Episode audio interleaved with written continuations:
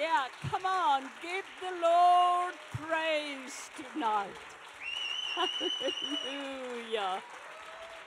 Yes. Thank you very much, and thank you for the beautiful praise to the Lord that you give, because only He is worthy of glory and honor. I want to just very quickly bring to you a few words together, because the Word of God is so rich. That's why it is so important to be filled with the Word of God. We have to breathe it. We have to eat it. We have to drink it. We have to sleep it. We have to live it. That's what our lives ought to be, because we are followers of Christ, and we desire to walk in complete and total obedience to the Word of God.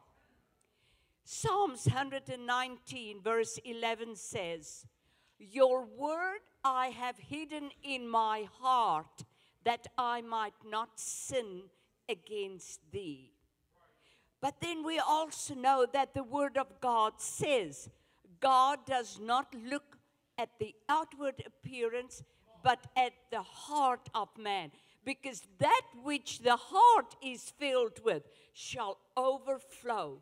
In other words, you can try and live one thing and say one thing, but I'm telling you, there will come a time when you are pressured, and that which you have inside is what will come in.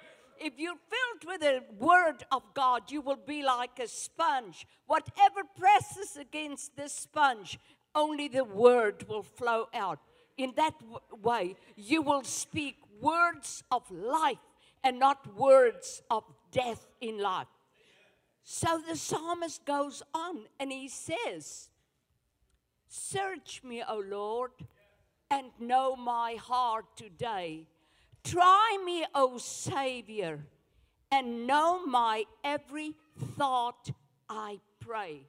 Then he goes back to Psalms nineteen, verse fourteen, and he says, "May the words of my mouth be acceptable, and my thought lives be acceptable unto thee." You see, as Christians, our life is a life of faith. We live a faith life. And to be able to build our faith, we have to have the Word of God. How else will we know what to do to build our faith? Because the Word says very clearly, "For faith cometh by hearing, and hearing of the Word of God." So if you want to live a faith-filled life, if you want to live an overcoming faith life, listen to the Word of God. Get it in your heart. Get it in your spirit. Get it in your very being. Hear the Word, speak the Word, and walk the Word. And you will have an overcoming life. Hallelujah. Amen. I'm looking for the brother that's on the keyboard, the worship leader.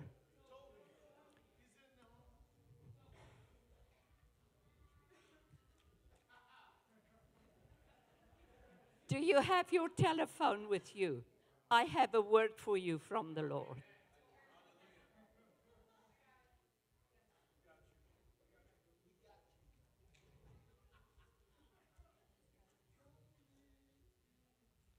Come stand here so that I can see you. I don't know you. I've never met you. I do not know your name. I've seen you for the first time today. But this is what I hear the Spirit of the Lord says. There is coming a new season in your life. There is coming a new sound in your music. I do not know whether you write music, whether you can read music. I know none of those things. But God says He's going to put a new song in your heart. And it's going to be a song that is going to awaken you in the night, where He will pour out new songs, new melodies, new lyrics into your spirit. And when you can bring it into a song, he will bring people to you that will be able to help you. But God says he has a new powerful song for you to sing. He has a new sound that will enter into the presence of God. As you lead the people in worship, that sound will be like a sound from the beautiful wind of the Holy Spirit that will blow through this entire congregation, and it will usher you into the presence of the Lord. And God says, when I awake you at night, do not be concerned about the sleep and the rest that you give up, because I will replenish it to you in a marvelous way. But I have called you for a time such as this, to be one of my instruments, to bring in the revival fires into this uh, state of Alaska. And God says he's going to anoint you with a fresh anointing. These hands must do nothing else but worship God. These hands have to be hands of holiness that will be lifted to the heavenlies. You will worship God, and you will worship him in spirit and in truth, saith the Lord.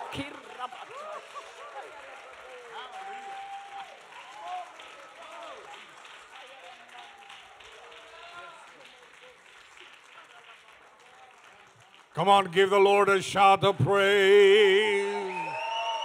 Come on, give him praise, give him praise. Jesus. Hallelujah. Stand to your feet. The presence of God is in this house. Come on, let the mantle fall upon you tonight in the name of Jesus. Hallelujah, hallelujah, hallelujah. I need ten people, ten people right now that's hungry for God. Run down here quickly, quickly, quickly. Only ten, only ten. In the name of Jesus, come on. I need some ushers, come on. In the name of Jesus, in the name of Jesus, in the name of Jesus. Quickly, I need some ushers. Quickly, quickly, quickly. Power, power, power, power, power, power. In the name of Jesus. In the name of Jesus. Power, power. Yes, yes, yes, yes, yes. Yes, yes, yes. Power, power, power, power. Come on, give God praise. Yes. Power. Jesus. In the name of Jesus. Here it is. Here it is. Here it is. Jesus. Jesus. Yeah. Double portion. Come on, give the Lord a hand of praise.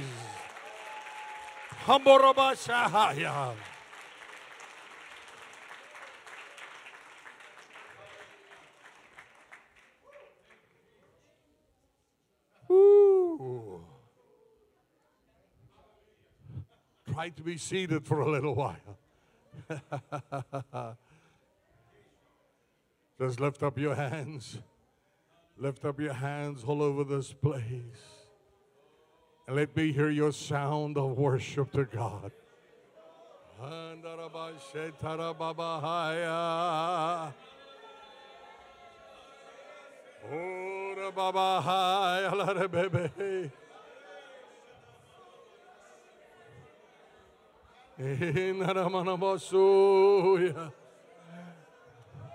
Hallelujah, hallelujah, hallelujah.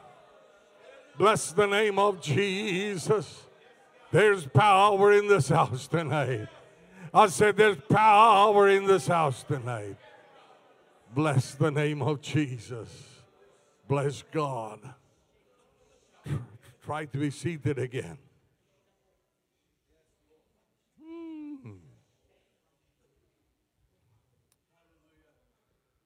Tonight, I want to speak to you on the subject. We need the glory. Because without the glory and the presence and the power of God, we have nothing to offer. I want you to turn with me, please, to Second Kings chapter four.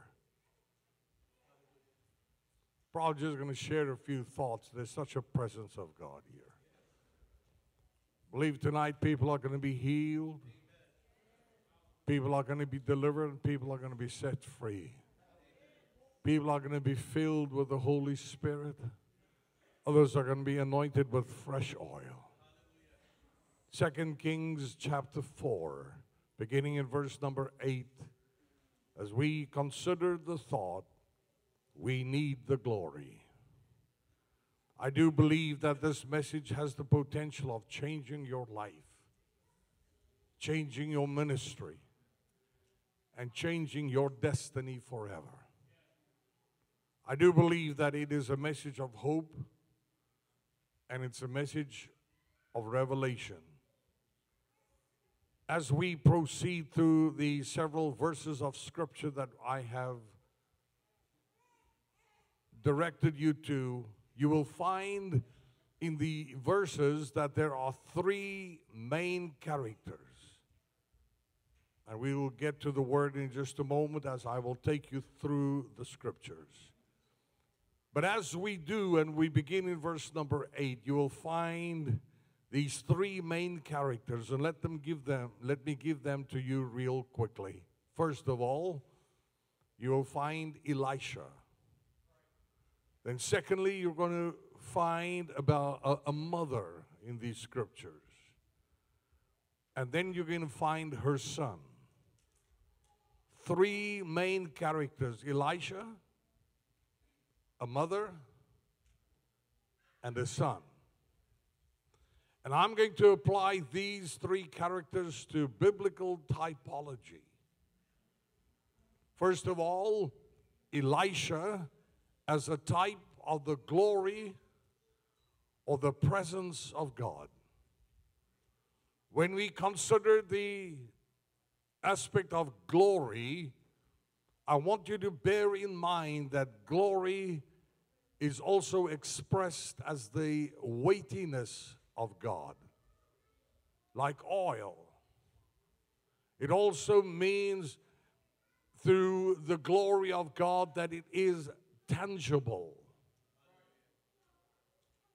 And like I said, the glory of God can be compared to weightiness. It's almost like oil, the substance of oil. But it's also expressed when we talk about the weightiness of God, is like when we talk about somebody that has authority, we say things like, this man or this woman carries much weight around here. It got nothing to do with how little or large they are. Got nothing to do with that. It carries an authority. Now, glo- the glory in the Old Testament is the Holy Spirit in the New Testament. So we're going to use Elisha as a type of the glory or the presence of God. Then we're going to use the mother as a type of the church, the local expression of the body of Christ. And then thirdly, we're going to use the son as the type of a church member. So tonight we're going to use typology to express the word of God. Elisha,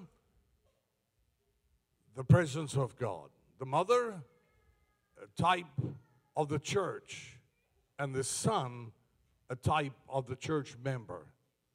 Now let's get into the word. First, Uh, rather, Second Kings chapter four, beginning in verse eight, and I will stop every now and again, so feel free to keep your Bibles open, whether it's the hard copy or whether it's on your iPad or your iPhone or whatever it may be. Verse number eight.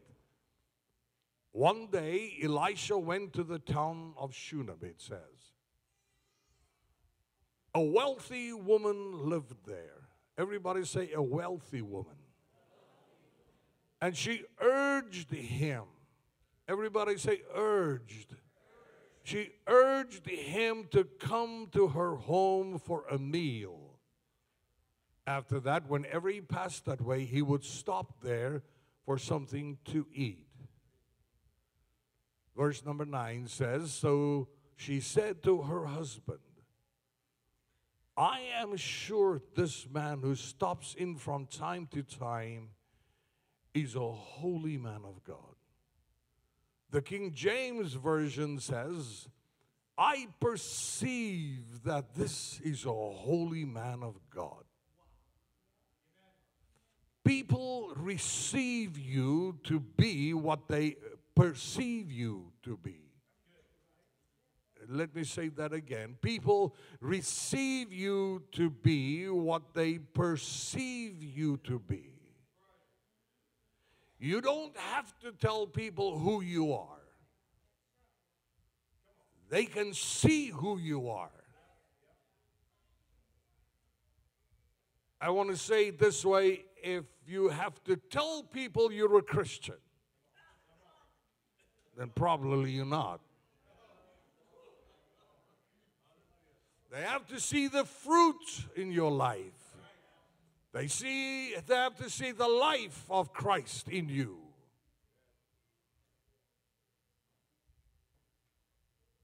Verse ten says, let's build a small room for him on the roof and furnish it with a bed, a table, a chair, and a lamp. Then he will have a place to stay whenever he comes by. Now let me pause there for a moment. Don't focus your attention now just on Elijah the man or the woman as being a woman. I want you to consider Elisha as the presence or the glory of God. And again, the mother is a type of the church.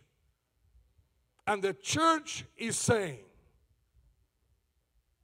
we need to make room for the anointing. We have to make room for the glory. We have to make room for the presence of God. Let's build a room. When it says let's build a room, it means we've got to make an effort. It's not just going to happen by itself. We have to make room, and I want to say the church today has to make room for the presence and the power and the glory of Almighty God. Let's make provision with a bed, a table, a chair, and a lamp. Then he will have a place to stay. Don't miss that. Then he will have a place to stay whenever he comes by. I want to say to you today, ladies and gentlemen, I thank God for visitation. But I do believe what we really need is habitation. Visitation means that he comes and he goes. But we don't want the glory to come and to go. We want the glory to habitate. We want the glory to stay.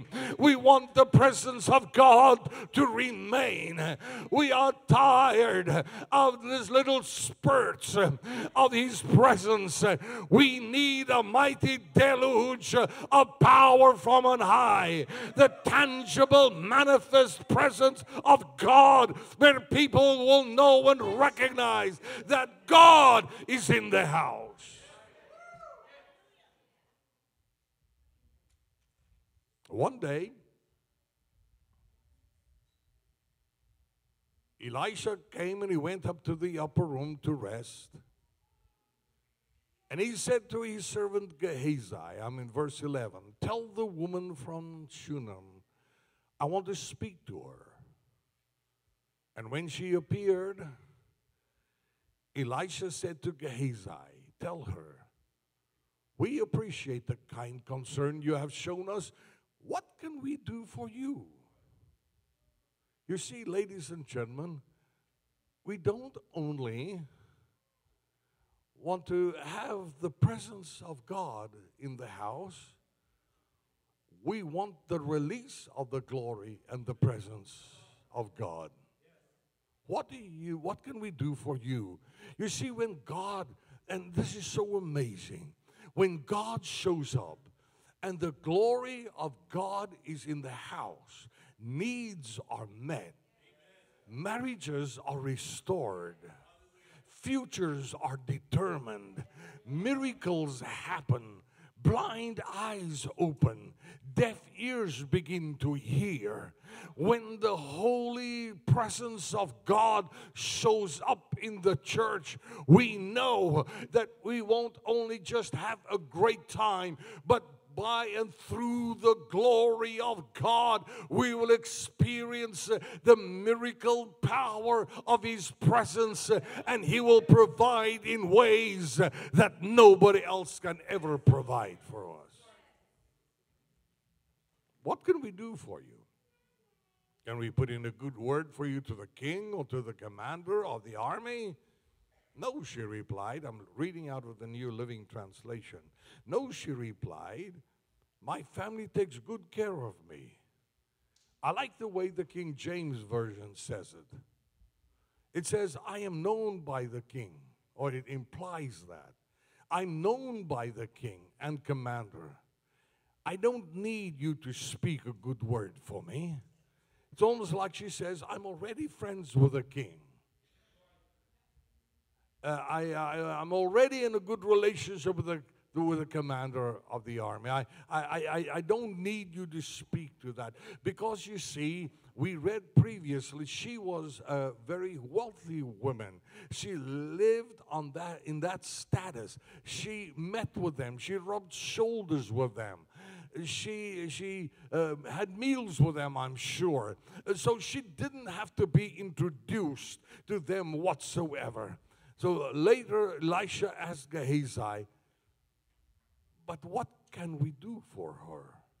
And Ge- Gehazi replied, she doesn't have a son. Wow. Here is a woman of wealth and worth. She runs with the king and with the commanders. She has everything that she needs. But she doesn't have a son.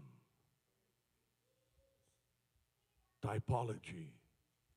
Here is the church, and the church may have all that it needs, but until we have children born into the kingdom of God, we're still poor. We have to have children born into the kingdom of God. It's, we should not, please listen to me, church. It's not just a matter of inviting the glory and the presence of God into our midst. But when the glory and the presence of God is there, what we really need is to go out and make sure that we win people to Christ, that we win souls. Because if we don't see any children born into the kingdom of God, we have still not reached anything. All we are doing is, please hear me, I say that with grand permission, and pardon me for saying this, but many times it seems like we are wasting the presence of God on ourselves just to feel good, but we're not doing anything to see children saved and born into the kingdom of God. The true expression of the presence of God is a desire to have a child. It reminds me of when Peter and John went to, to the temple at the hour to pray, and a man was sitting there, and he, he asked for alms, and they looked at him, and they said, "Silver and gold we have none, but what we have we give to you in the name of Jesus. Rise up and walk." It almost seems to me like today, the church no longer can say, "Silver and gold have I none." I'm not saying we don't need money and we don't need offerings. But if you compare it to the time of Peter and John, we have carpeted floors, we have padded pews, we have lights, we have sound system, we have air conditioning, we've got all kinds of good things. It's, it's almost like we cannot say, "Silver and gold have I none." But the problem is, neither can we say, "In the name of Jesus, rise up and walk." It is time for us to rise up and do the greater works of God and say, "In the name of Jesus, we're going to operate in the power of the Holy Spirit." We may not be able to say, "Silver and gold have I none," but neither can we say, "We in the name of Jesus rise up and walk." It is time for us to take the command and say to the lame, "Walk," for the dead to rise, for blind eyes to open, and deaf ears to hear, and cripples to walk uh, in the name of Jesus, for crutches to fly through the air, and wheelchairs to be emptied. And I can declare unto you, it's coming back to the church again. But we're going to have to invite uh, the glory and the presence uh, and the power of Almighty God. Somebody help me shout and give God praise tonight.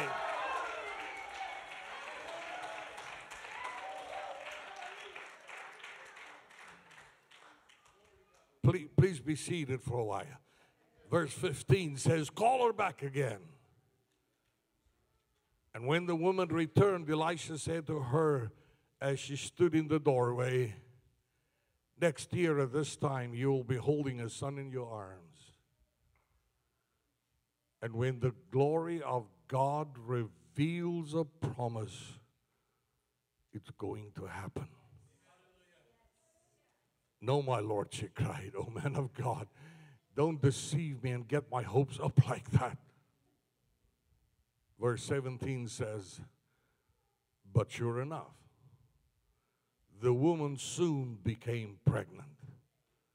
And at that time, the following year, she had a son, just as Elisha had said." Casey Wasilla, listen to me. You're at the verge of the greatest breakthrough in the history of this church. When the church is going to be built on the hill, and the cross is going to be raised up, and the beam of light is going to penetrate the darkness, there's going to be a release of the glory and the presence and the power of God. And children are going to be born into the kingdom of God. And you're going to see more people saved than you have ever seen before. You're going to see wayward children coming home. You're going to see unsaved family getting saved. You're going to see miracles happen. You're going to see cancers dry up and tumors fall out.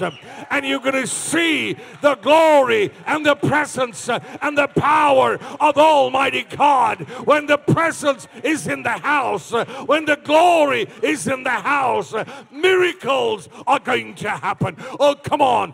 Somebody give the Lord praise tonight.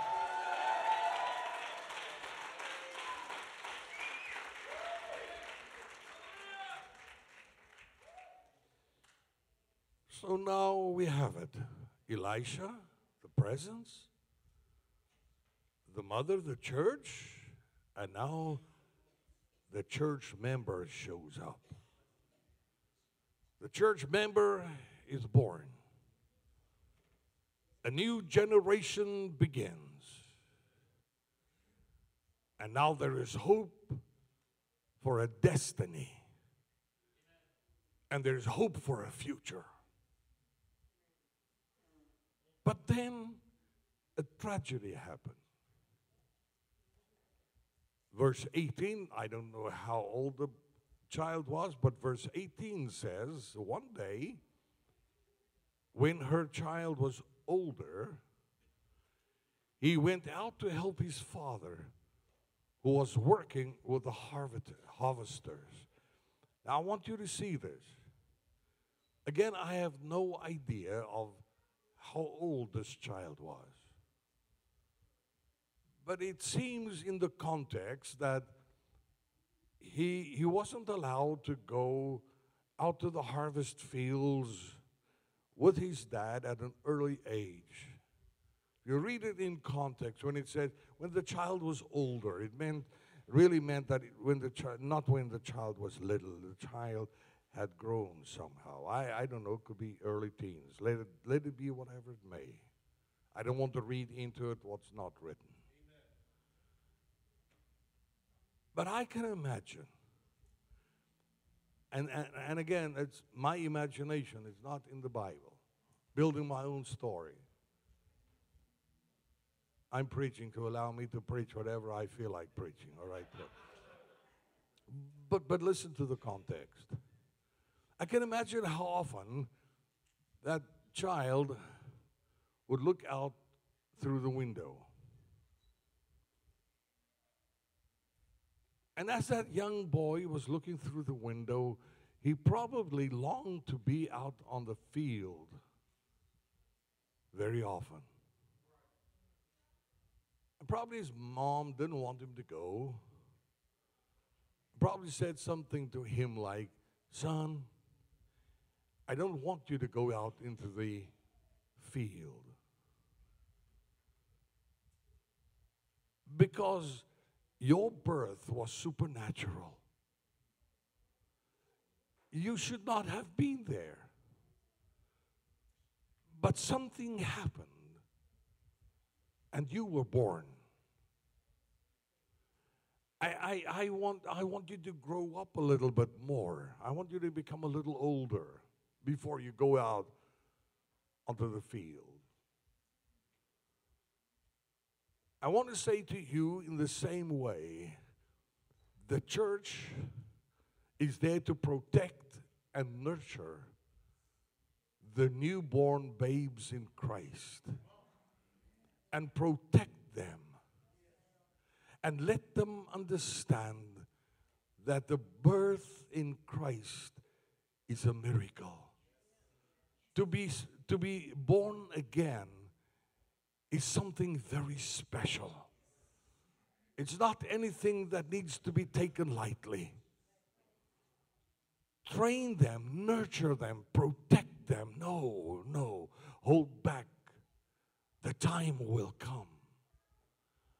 And the church is there to protect and nurture the newborn that they don't go out back into the sin-filled world, but to protect them and grow up first and become strong. Nevertheless, verse eighteen says, he went out, went into the field. And verse nineteen says, suddenly he cried out, my head hurts, my head hurts. I have no idea what was happening. I don't know if he had some kind of a stroke. I don't know if it was heat stroke or whatever it is. The Bible doesn't say. All we know that something happened. And he was crying out, my head hurts, my head hurts.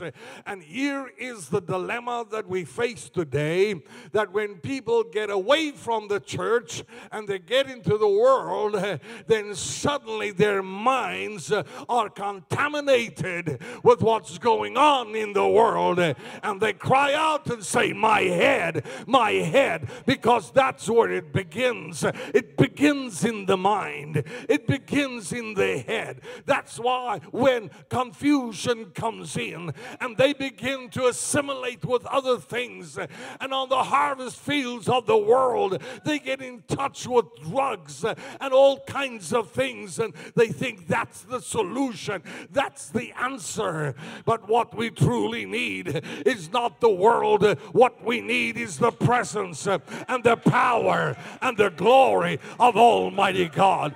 My head, my head. We are in our minds contaminated many times with the sinful things. The father had enough sense and said to one of the servants, carry him back to his mother. I don't know if the father was God-honoring, God-fearing, but this man had a lot of wisdom. Somehow he said, take this church member back to church. This is not where he belongs. Over here he is backsliding. Over here something is getting a hold of him. Over here his mind is contaminated.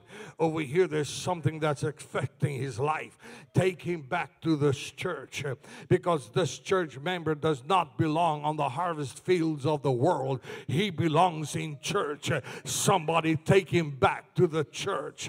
I'm saying to you tonight, it's going to happen. I've already said earlier on, you're going to see our children are going to come back to the church. How your children are going to come back to the church. How your family are going to come back to the church. I, I'm saying that, but I'm also prophesying that it's going to happen. They're going to come back to the church. You may be struggling with your child right now. You may be struggling with your son, but I'm saying to you, you may be struggling with your daughter, but I'm saying to you, something is going to make them come back to the church. And when they come back to the church, something is going to happen.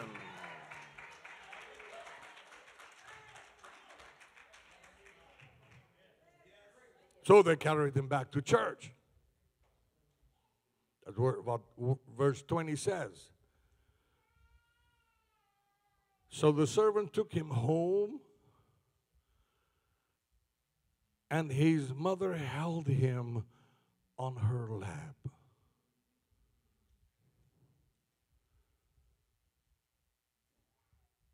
Can I say this very kindly?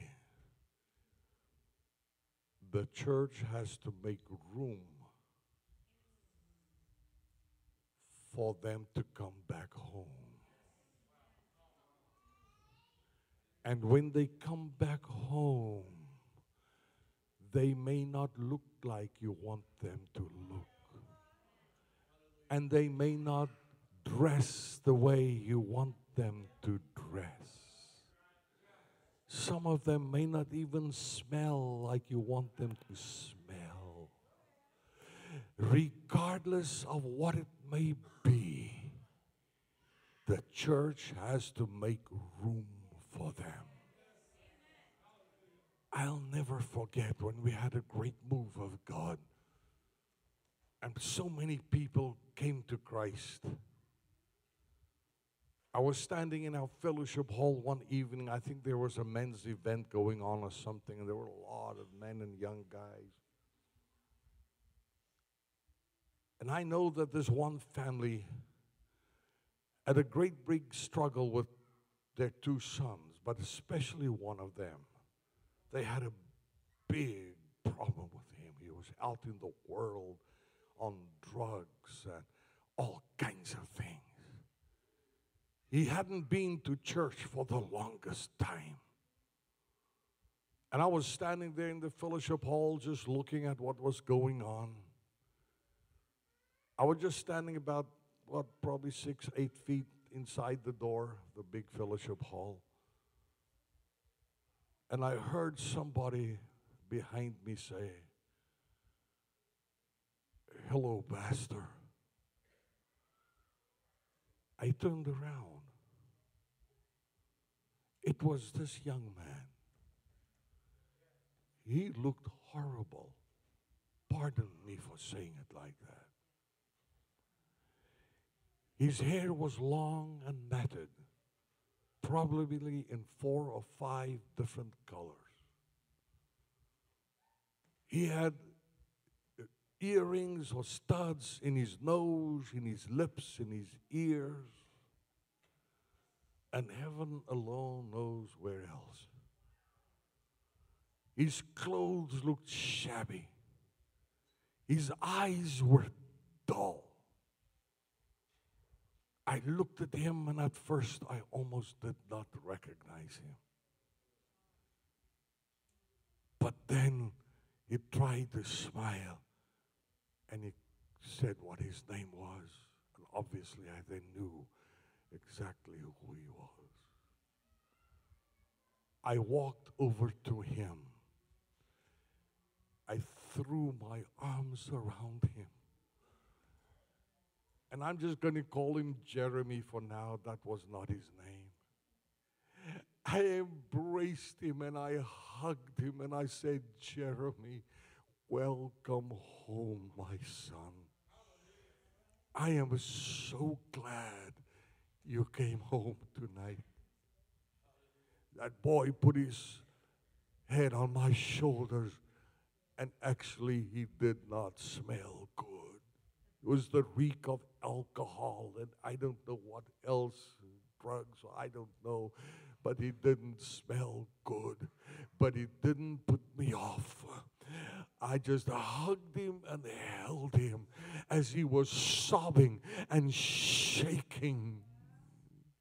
That next Sunday morning, Jeremy was one of the first ones to show up for church, clean cut and changed by the power of God. Yeah. They're coming home, church. I'm saying they're coming home. The drunks are coming home. The alcoholics are coming home. The drug addicts are coming home. The sick, the lame, the way, the weary are coming home. And when they come home, embrace them, love them, make room for them. Just sit down again for a little while. That the story goes on. Verse twenty says, so the servant took him home, and his mother held him on her lap. But around noontime, he died. Wow. This is a tragedy. He's back in church. And he dies.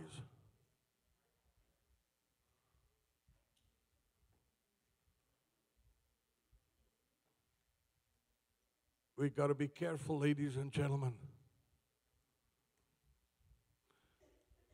Because oftentimes they come back to church and people are dying sitting in our pews. They're dying on our worship teams. They're dying in our youth groups. They're dying in our life groups. They die in our children's and our youth ministries. There's something wrong. Why are they in church, but they are dying? They are rubbing shoulders with us, but they're dying. That's the tragedy of the moment. If we're not careful, we're going to lose a whole generation.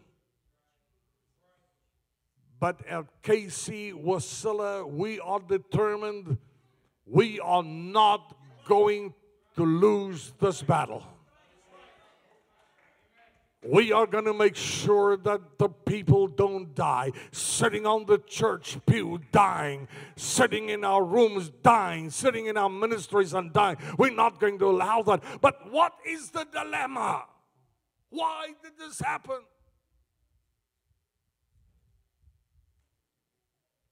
Verse twenty-one says, she carried him up and laid him on the bed of the man of God. Then she shut the door and left him there. She sent a message to her husband, send one of the servants and a donkey so that I can hurry to the man of God and come right back. Why? Why? She realized. Have you got it? Elisha was no longer there. The presence of God was no longer there. And because the presence of God was no longer there, her child died. In the church, in the absence of the presence of God, people are dying. But we've got to become as desperate as this woman and say, we're not going to leave it there. We're not going to mourn. We're not going to arrange for a funeral. We're not going to call this quits. This, this may be terrible, but we may, we may not miss this moment. And so we're going to say, hang on, hang on. While some may have died, we're going to go after the glory. We're going to go after the presence. We're going to go after the power of God. We may lock him up in the room and say, just leave it there. But we know a miracle is going to happen, because I know that I know when the glory comes back, life is going to come back. When the presence is is going to come back, miracles are going to happen. So please help me to get to the man of God, she says. Her husband says, why go today? It's neither new moon or a festival or a Sabbath. It's not church time. It's not Sunday. Why do you want to go to the man of God today? There's nothing special. And you know, the, the world cannot understand you. They don't know why you go to church on Sunday morning, then you go back on Sunday night, and then you come back on Wednesday night, and sometimes on Monday and Tuesday, and Thursday, Friday, and Saturday also. They, they, they don't understand that. They say to you, it's not Sunday. You're supposed to go to church on Sunday. No, no, no, no. We go to church every day. Every time the, days are, the, the doors are open, we go. If there's a life group, we go. Whatever's going on, we go. No, no, no. We are not bound by festivals or, or Sabbath days. Days or Sundays. We need the presence of God every day of our lives. We're going to seek for him every day of our lives, not only Sunday, but also Monday, also Tuesday, and when, and every day of the week we're going to go after him. So I'm not going to only go after God on Sunday morning. We're not only going to go when there's a worship team. I'm going to go to God when I wake up in the morning. I'm going to go to God all through the day. I'm going to seek after him the whole day, the whole week, because it's got nothing to do by going to church, but it's got everything to do with going after the glory and the presence and the power of God. Therefore, I say to you, the responsibility of the presence and the power of God does not rest on Pastor Daniel and Pastor Karen and the leadership team alone. It depends on every believer that needs to go after the power and the presence and the glory of God. Don't wait for somebody else to call in the glory. The church has to go after the glory. Who is the church? It's not the building. It's not the denomination. It's not an organization. It's people. The people, the church, has to go after the glory of God. And she's in a hurry. She does not want to be stopped. She says, it's okay. She says, you won't understand. World doesn't understand. But you and I know what it means. Verse twenty-four, so she saddled the donkey and said to her servant, hurry, hurry, don't slow down unless I tell you to. That's what the Bible says. What does that mean? It means she is determined. Nothing is going to stop her. I want to say, church, don't let anything stop you for getting the glory of God back in the house. I am not suggesting that you do not have glory in this house. I've seen the presence of God. Here we've experienced it tonight. I'm not suggesting that you are poor in the glory of God, but I'm saying to you, there is more. And we have to go after the more. As she approached the man of God, verse twenty-five, at Mount Carmel, Elisha saw her in the distance. He said to Gehazi, I look, the woman of Shunem is, Shunem is coming. Run out to meet her and ask her, is everything all right with you? Your husband, your child, everybody okay? Yes, the woman told Gehazi, everything is fine. Why is she saying that? Because Gehazi is not the solution. She's got to get to the glory. Sometimes we take substitutes, and we're going to talk about that again. I need to hurry. I can say much more about that. Verse twenty-seven, but when she came to the man of God at the mountain, she fell to the ground before him and caught hold of his feet. Gehazi began to push her away, but the man of God said, leave her alone. She's deeply troubled, but the Lord has not told me what it is. Then she said, did I ask you for a son? Then I say, don't deceive me and get my hopes up. Then Elisha said to Gehazi, get ready to travel. Gird up your loins. Take my staff and go. Don't talk to anyone along the way. Go quickly and lay the staff on the child's face. Sounds so good. Sounds so holy. But the mother, the church said, as surely as the Lord lives and you yourself live, I won't go home unless you go with me. Oh my God.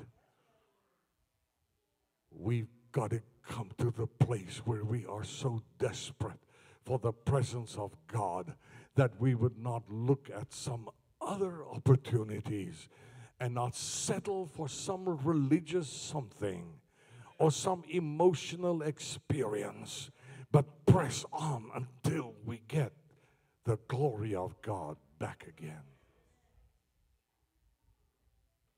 Verse thirty-one, well, let me say, so Elisha returned with her, and Gehazi hurried on ahead and laid the staff on the child's face. But nothing happened, what the Bible says. There was no sign of life. He returned to meet Elisha and told him, the child is still dead.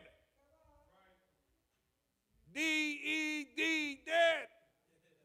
I know you don't spell it like that, but he was dead.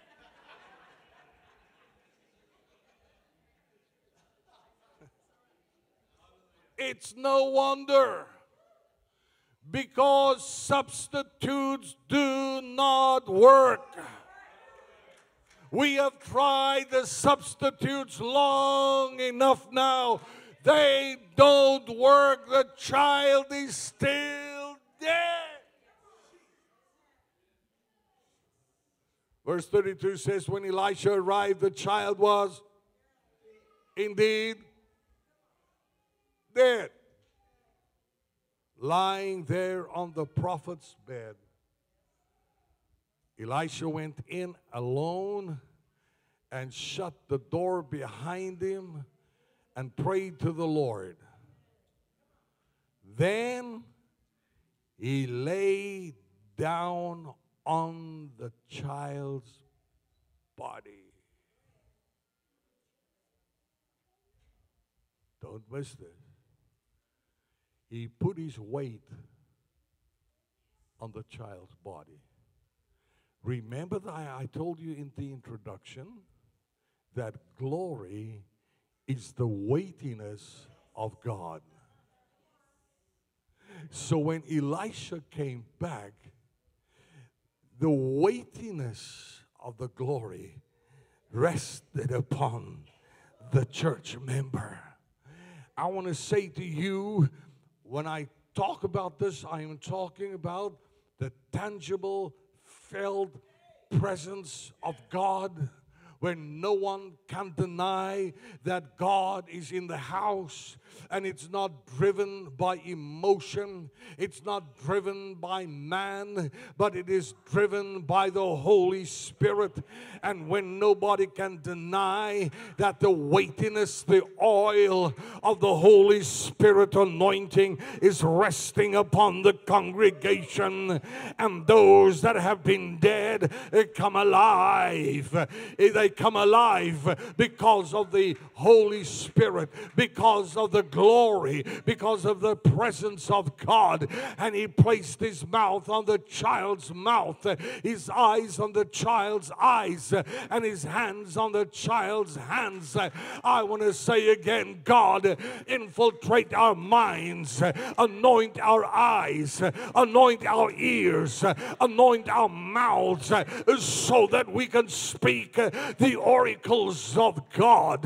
And as he stretched out on him, the child's body began to grow warm again. Oh God, we need the warmth, the glow of the Holy Spirit, the warmth and the glow of the glory and the presence of God.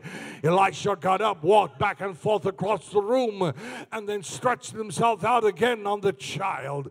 And this time the boy sneezed seven times, and he opened his eyes. Oh, thank God, life came back to the church. Life came back to the church. Then Elisha summoned Gehazi, called the child's mother, called the church. And when she came in, Elisha said, "Here, take your son." The presence creates the atmosphere for resurrection. Ooh, I wished I had time to talk to you about atmosphere. But all I want to say right now is atmosphere is important, because in the same atmosphere some things can live, while at the same time other things die. In the same atmosphere, some bacteria grows, but in some in the same atmosphere, the bacteria die. In the atmosphere of the church, when there is an atmosphere of the glory and the presence of God, gossip begins to die, scandal begins to die, dissension begins to die, sin begins to die. But in the very same atmosphere, in the glory and the presence and the power of God, souls are saved, people are filled with the Holy Spirit, miracles happen, and glorious things explode because of the presence and the power of God in the atmosphere. That's why, to me, it's very important that the church has corporate time of praise and corporate time of worship and corporate time of prayer, because there's something about the corporate anointing. Yes, we can be anointed in our homes, we can be anointed in our bedrooms, we can be anointed in our cars, and I would suggest that you do that. Create the atmosphere. But there is nothing like the corporate praise and the corporate prayer and the corporate power of worship. There's nothing like that when the church comes together and we are united. That's when the glory of God comes. That's where the atmosphere begins to change. That's when miracles begin to happen. That's when people run and fall into the altar and begin to cry and say, "What must I do to be saved?" We need to create an atmosphere with the glory and the presence and the power of God. Woo, I better stop preaching. I think I preached a long time. But I want to say tonight in this house, we're going to release the presence and the power and the glory of God. But please listen to me.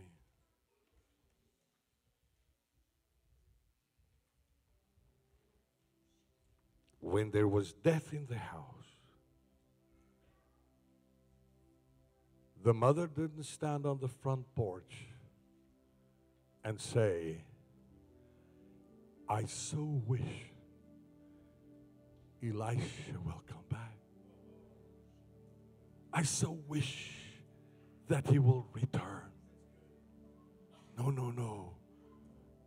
The Bible says she, the church, went after the presence and the power and the glory and invited him back into the house.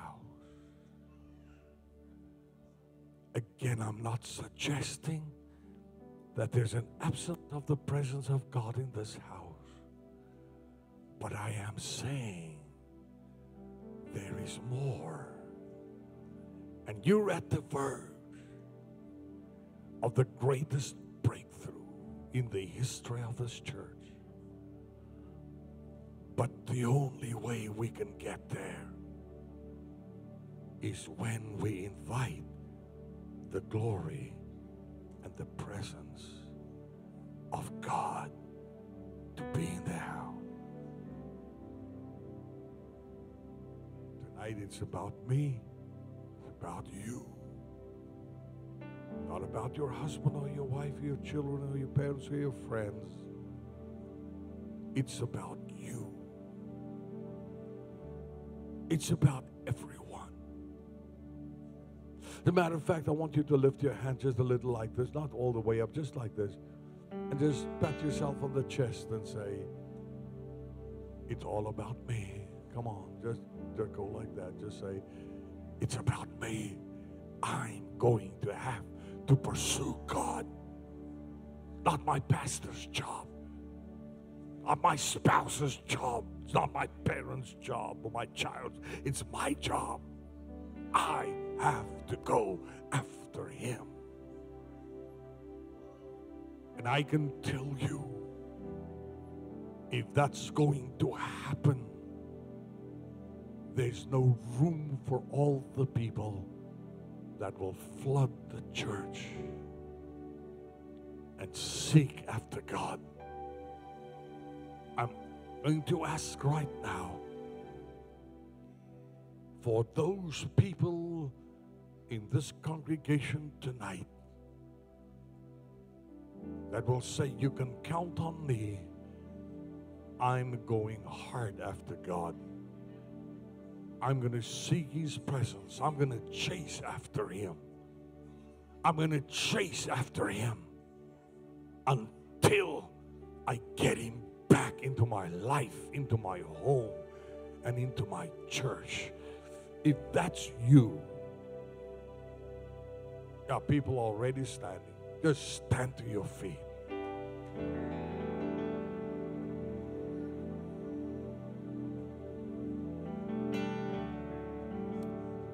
I'm going to ask every person now that is standing, come down here.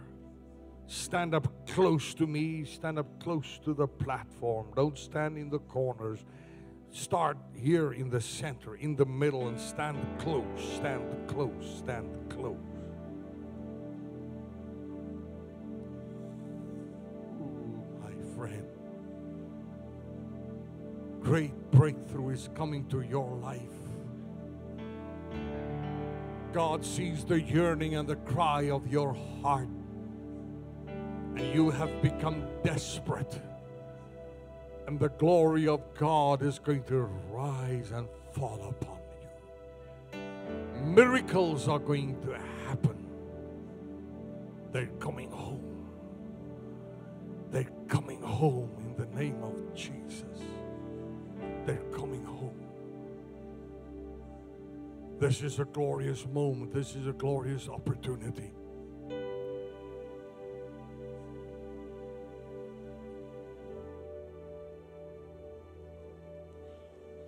I want to get close to you.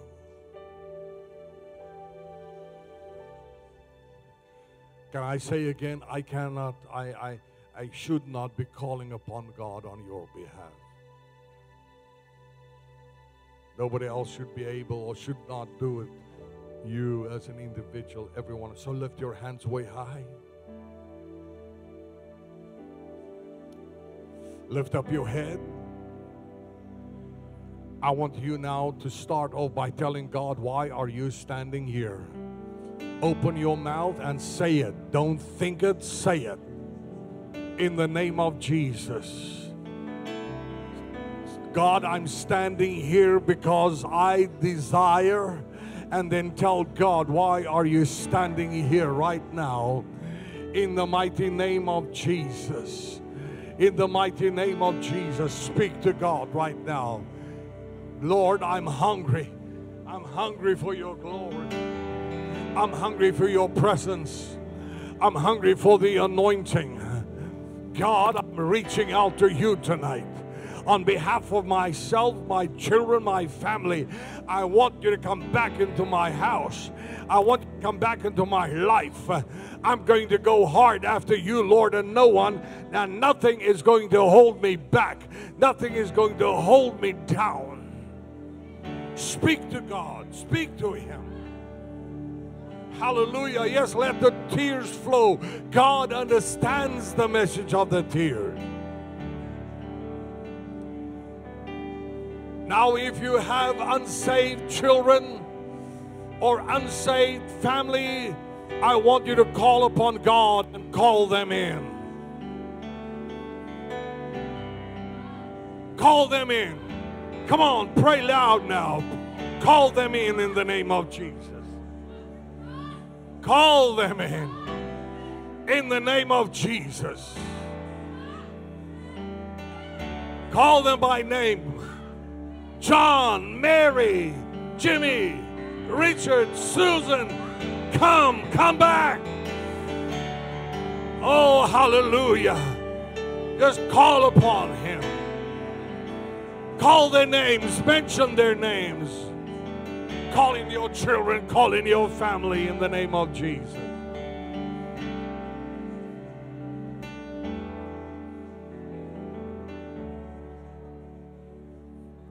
Now quickly join hands with the people standing next to you.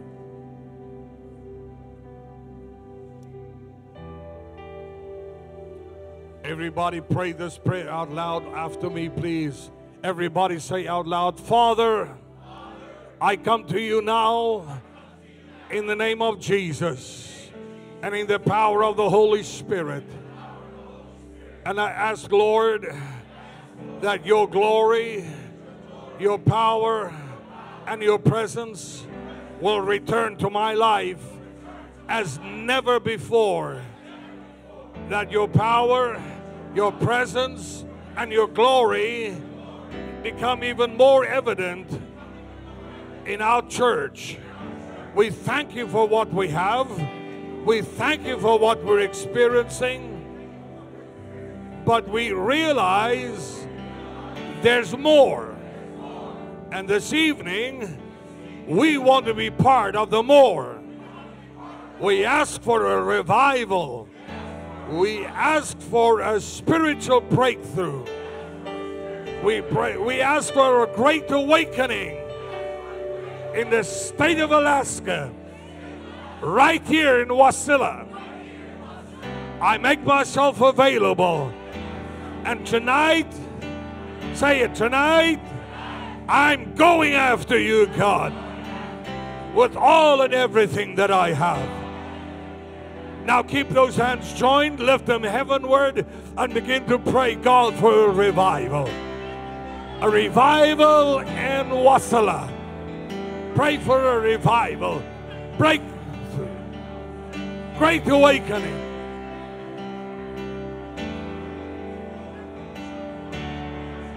That's right, pray. Pray. Oh, hallelujah. Oh, saved people filled with the Holy Spirit. Miracles happening.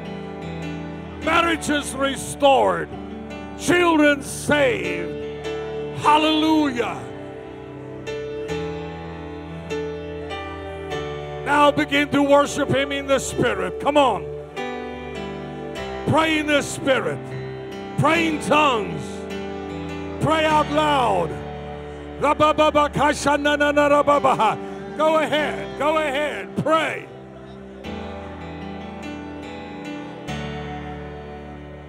Invite the presence. Don't be nervous. Come on. Don't slow down. Don't get silent. Just go ahead. Go after him tonight.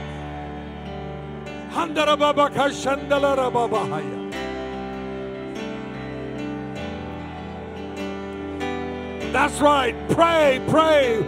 Pray with boldness. Pray with power. Pray with faith. See the breakthrough. See the breakthrough. Hallelujah. Hallelujah.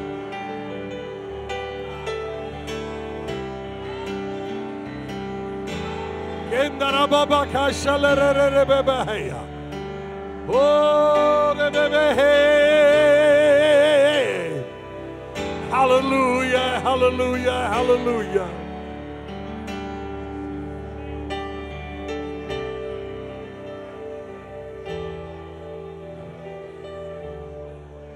Come on, keep praying, keep praying, keep praying.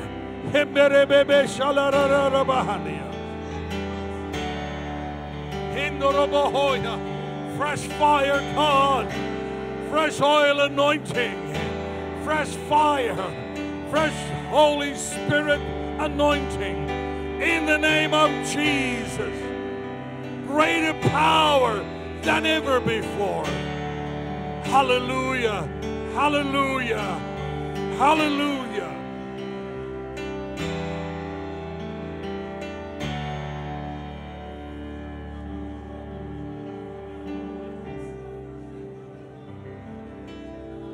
I'll take your hands down. Find one person and lay both of your hands on the sides of the head of one person and begin to pray for that person. Come on, lay hands on each other. The Bible says when Job prayed for his friends, God answered him.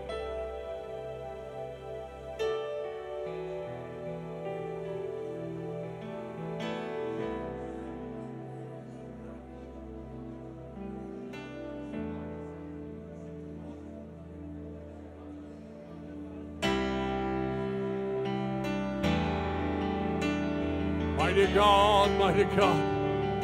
Release the anointing. Release the power. Release the glory to people's lives right now.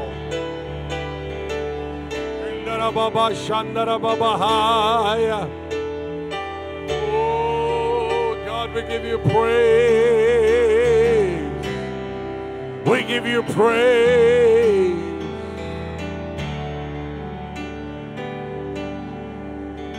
I will never be the same again, Lord.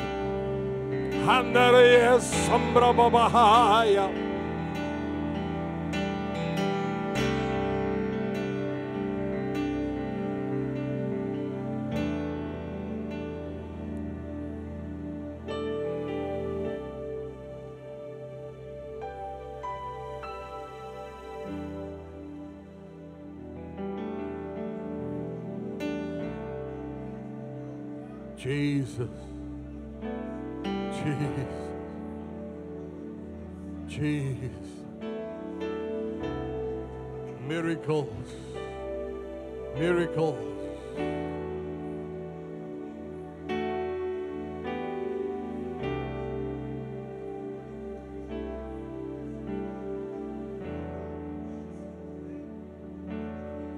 Hallelujah.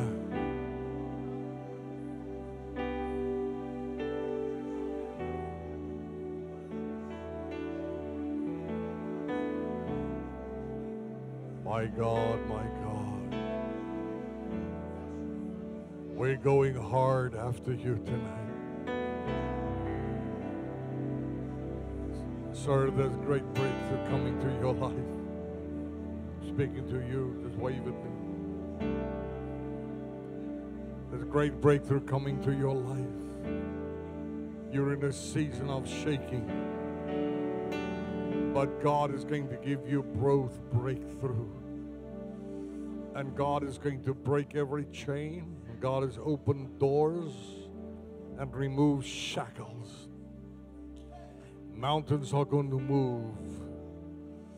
And you're going to experience the glorious breakthrough of God as you have never experienced it ever before. And you're not going to lose. You're going to win. You're going to rise up. You're going to break through. This is your season of great restoration, great breakthrough, and great provision in the name of the Lord Jesus Christ. Hallelujah. Now everybody get ready. At the count of three, I want you to shout louder than you've ever shouted in your life, but you've got to shout praise to God. I believe in that. I believe in that. Pardon me if it seems like I always do it. Yeah, I do, because I believe in that. I believe in that corporate binding together. So at the count of three, let me hear that shout. Here we go. One, two, three.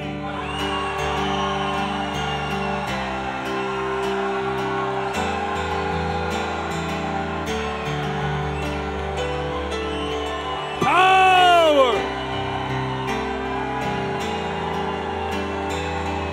Power. Power!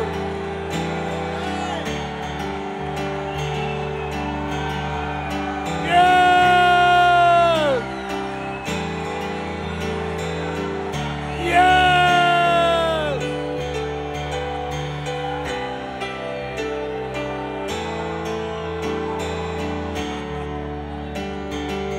Hallelujah! Hallelujah! Slap somebody a high five and say, I'm never going to be the same again.